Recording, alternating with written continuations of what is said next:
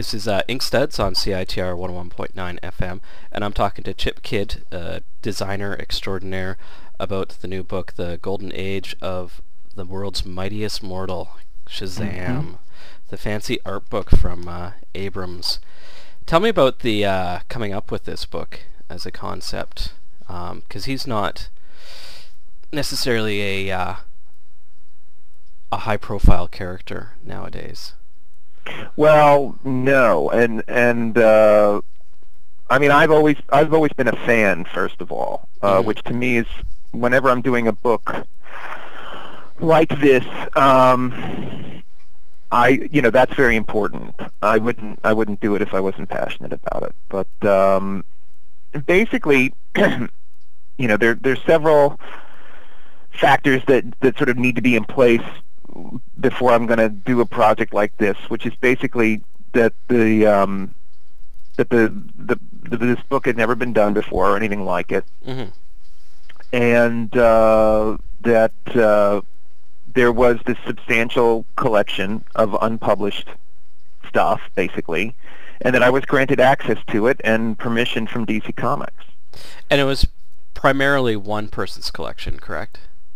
Uh, primarily, yes. Some of the stuff is mine, and some of it's from DC, and, and some of the original art is from uh, another collection, but it's mostly uh, from one place. Tell me about the uh, the fellow, the the collector. Well, it's a gentleman named uh, Harry Matetsky, and um, he he's sort of something of a professional uh, collector and dealer of um, what would you call it? Like you know, superhero memorabilia and um, Paraphernalia. well, and and like radio premiums from the 30s, 40s, 50s, uh, movie posters, um, really interesting stuff. Very interesting guy. One of the things I was really I quite liked about the book was someone I hadn't heard- heard of was uh, was it Mac Raboy? Oh, really? Oh, yeah. I wasn't yeah. familiar with his work, and that was that really blew me away. Yeah, he's uh, he's a very interesting figure. Um, and he's sort of, uh, I mean, I, I sort of call him Alex Ross before there was Alex Ross. hmm um, where he really wanted to be um, a, a re, uh, you know uh, more of a photorealist illustrator, and found himself cartooning instead. And um, yeah, very it's it's fascinating because his art style was so different than the main uh, style of the Captain Marvel books. hmm Well, it's such a contrast to C.C. Beck's work, which was quite minimal in a lot of ways in comparison Yeah. to Mac's work. So, and I guess C.C. Beck wasn't too hot on his work, or was that? I, d- I don't know a lot of the particulars about that. I know what people said in interviews, um, and I, I think he probably thought that it was too detailed and mannered, and and uh, Raboy was notoriously slow. Actually, if you look at a lot of the Captain Marvel stories, as well drawn as they are, a lot of the panels sort of repeat themselves, or or certain um, uh, poses are Mhm. repeated, and that a lot of that has to do with uh, his assistants, um, you know, making photostats of pre-existing things and, and putting them in. And uh, so I, I would imagine that that all of that sort of contributed to uh, Beck sort of not being super keen. more of a kind of a conscientious uh, idea on more of an artwork aesthetic, I guess, or that having that more run through artwork. I don't know. I don't know what the term I'm looking for there was. Um, I'm kind of the book is interesting in the um, it really shies away from focusing on the comics and looking more at the fandom. How much? What kind of new stuff did you learn going through putting the book together? Well, I mean, first of all, I just want to address what, what you just said. I mean, there there's been some chatter on the web, as of course there always is, about you know why didn't you include Mr. Tawky Tawny, the tiger, and why didn't you include Black Adam and and all of this? And um, you know, there are lots and lots of compendiums of Captain Marvel uh, comic book stories out Mm. there. Um, DC has done a very good job of uh, archiving all that stuff and putting them out in archived editions and all of that. Um, what this really there's some of the comics obviously in this book, but we re- we really focused on all the other stuff because Fawcett did an amazing job with fostering uh, you know, the young fandom and the Captain Marvel Club and and all of the uh, they would get you know you join the club and then you get a newsletter and it, the newsletter is sort of written by Captain Marvel and I found all of this stuff you know incredibly charming and you know previously unpublished. hmm Um, so, I but I think th- the revelation to me was, you know, when you I tried to mention it as much as possible in in the book. A lot of the things you see in there are extremely rare and and sort of you know. In a, uh, for instance, we show an official Captain Marvel cape um, from the 40s, of which there is one known example. And Captain Marvel was at his peak, you know, much more popular than Superman. hmm And part of the uh, and that eventually sort of became his downfall because uh, right out of the gate in 1941 or 40 or 41 uh, when Captain Marvel first appeared, uh, DC Comics basically went after Fawcett, the publisher, and with a cease and desist letter saying this is an infringement on the copyright of Superman. And and and that went on and on and on for the 13 years of, of Captain Marvel's existence in the Golden Age. And uh, so the theory became that as soon as somebody got a license to make a Captain Marvel something, that most likely they were slapped with a cease and desist order from DC Comics.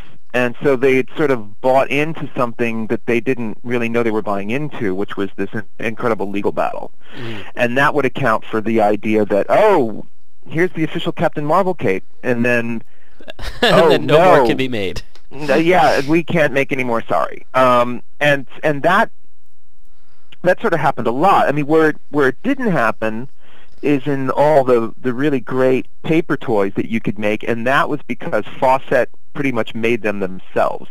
hmm Um, so those those are kind of ubiquitous, and you know even now you can if you go to a comic book convention, you know dealers will still have those, but um, you know everything else is actually sort of super rare. It it gives a kind of interesting snapshot on a kind of junk culture in a way hmm of seeing just how much stuff was produced for kids at that point from the 40s to the 50s and Yeah, just I mean, varying I you know I love the design of it, but also you know I as a Batman fan, I I lament that very very very little was made for Batman in that regard in in the 40s. Yeah. You know, in fact, any ancillary stuff um, almost uh, exclusively had to do with the Batman serials, Mhm. um, the Batman and Robin Columbia serials. So the ones in the the 50s was it or the 40s? no, they were in the 40s. oh, this is one where he had the, like the really long ears on the. hmm Okay. Yeah. I think I watched a little bit of them. They're pretty hilarious. they're hilarious and they became the basis then for the show in the 60s. hmm So you grew up a DC kid. I did. What was I your did. what was the the characters that really sucked you in at that point?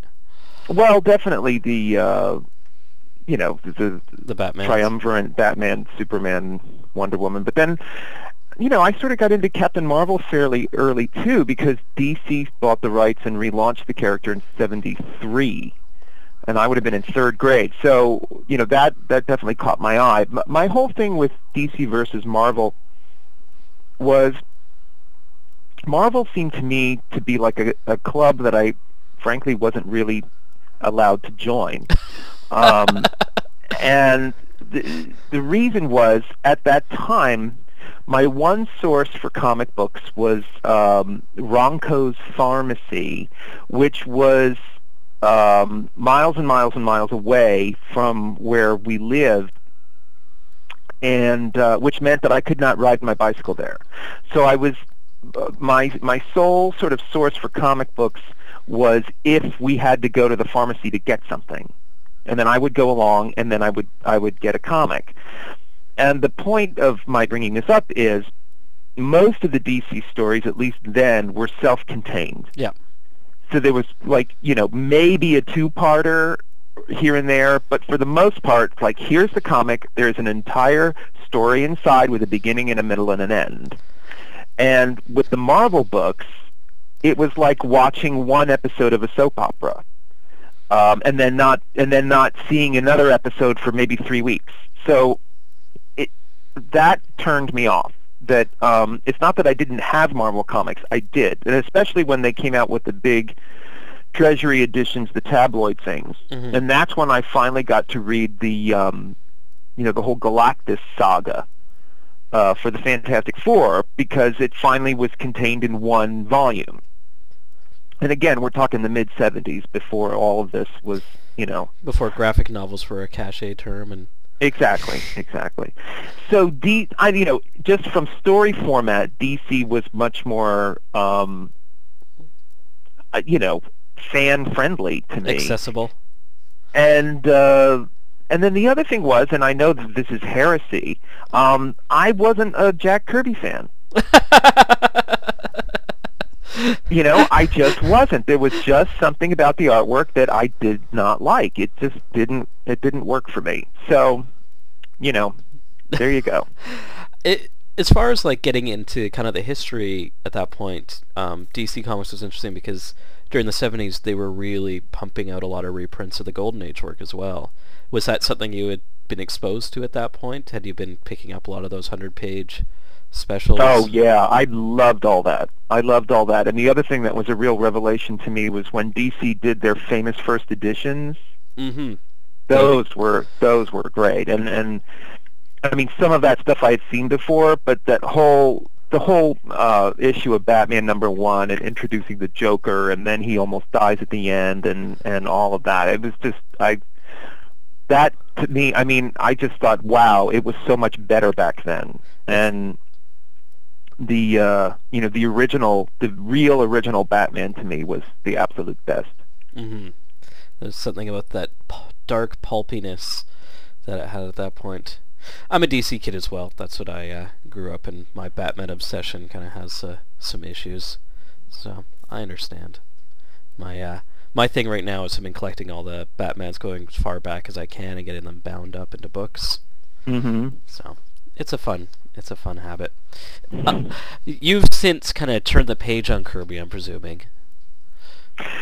Um, yes, I, I, but how do I say this? I, you know, I think he was great, and I totally respect what he did. But it's not, it's not my favorite stuff. It's Mm. just, it's just not. Well- um, You didn't you do the design work on the Fourth World collections? no, Oh, okay. I thought I thought I read there somewhere that was yours. Maybe it's just no, inking. and and I was asked to do the Kirby book, yeah. and I I referred them to somebody else, both because a even if I wanted to do it, I didn't have the time at the time, but b I knew of a fantastic designer who just worshipped Kirby, and I Yeah. just thought this makes much more sense. Yeah, it should go to him. Um, and ditto that um, that that special um, blow up book of the Fantastic Four number Mhm. one. Yeah. Uh, that was the same thing. I referred them to somebody else Oh, okay. I just uh, could may- do it better than I could. maybe I just felt it kind of went along with the style you had been using with the that full page bleed, and maybe like the Plastic Bands and stuff. There's something that esthetic Mhm. that's familiar of your work. Um, when you do design work for comics, um, Mhm. like maybe specifically the Plastic Man book, Mhm. what do what's something you're really trying to capture as far as balancing the work with the design? Because I mean, you go full hog into it. There's no. Mhm. Um, I think what I don't know. It's hard for me to articulate it because it's very intuitive, but I think what I'm trying to do is refocus people's attention to certain aspects of it, like with the Peanuts book that I did or the or the Plastic Man one. It's that um and and yes, you know, some people say, well, that's very heavy-handed and and uh, it is, but I but you know, I I I like to for the most part force the reader to take a closer look at something they thought they were familiar with. hmm Well, it's interesting. Like the idea of uh, heavy-handed graphic design is something that a lot of designers kind of get accused of. Um, like Seth gets it for his John Stanley books, and it it's an interesting dialogue as far as like where where do you start, where do you finish, um, and so I guess what kind of responsibility do you, as a designer, need to take towards the material? Well, it's a very fine line to walk, but I think um, the I think the designer has to take a back seat to, to, to the material itself. I mean, it's not that you're not bringing anything to it at all, but um, you know, I think you'd have to bring just enough of a design sensibility to something so that whatever it is really shines. But at the same time, you know, it it shouldn't be about you, the designer. It should be about, wow, that looks great. Oh, this person designed it. Okay, fine. Um, but but the main thing is that it it should, you know, it should do its job, you know, visually as a design. I think, um, I mean, you know, not surprisingly, I think Chris Ware is just an absolute genius at that. Mhm. Because, you know, even just if you just look at the those Krazy Kat covers that he does, it's just amazing that it's just one beautifully realized thing after another that, that you and they're all different and yet they're all look like they belong to Krazy Kat and you just think, well, if if Herriman would have had time, he probably would have done this. Um, but you know, he didn't. No. Uh, so so there you go. How familiar are, are you with the kind of changes in design work in comics over the last, I guess, five, ten years? Um, because it is changed, I think, quite substantially with a lot of newer designers like Jacob Covey and Adam Grano at Fantagraphics, Jonathan Bennett, uh, Mhm. the work that Tom Devlin's done at Drawn and Quarterly. I, you know, it's it's interesting. I I go, I pretty much go to a comic book shop at least once a week and look at what's going on. Um, and it's to me, it mirrors what was going on in, you know, regular trade book publishing uh, almost 15, 20 years ago. hmm um, in that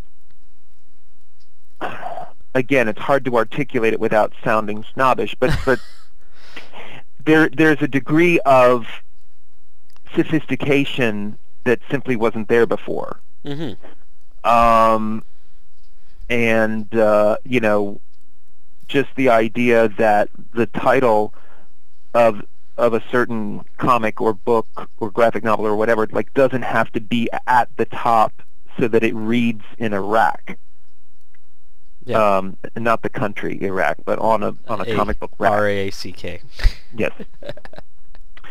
um, I you know I think it's I think it's exciting, and I think uh, you know I th- I think the mainstream publishers have come around, but I think it's taken a long time. Yeah.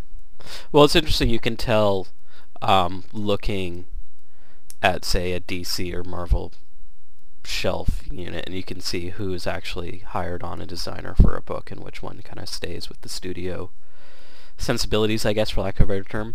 Mhm. and just how something pops more, like the Jack Kirby books really stand out in comparison to the, you know, standard DC archives. Or I was trying to think Mhm. of something that Marvel does that looks really nice as far as design, but bluntly, it just doesn't.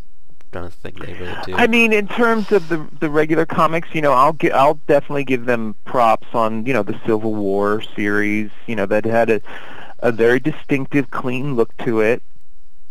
Um, they, you know, there's there's there's certainly some things that they do that that are that are very nice.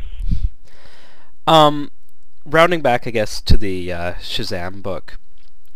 How much beyond what you initially of what is produced in the book was there more material beyond what you guys used? I'll tell you, um, there wasn't at my disposal.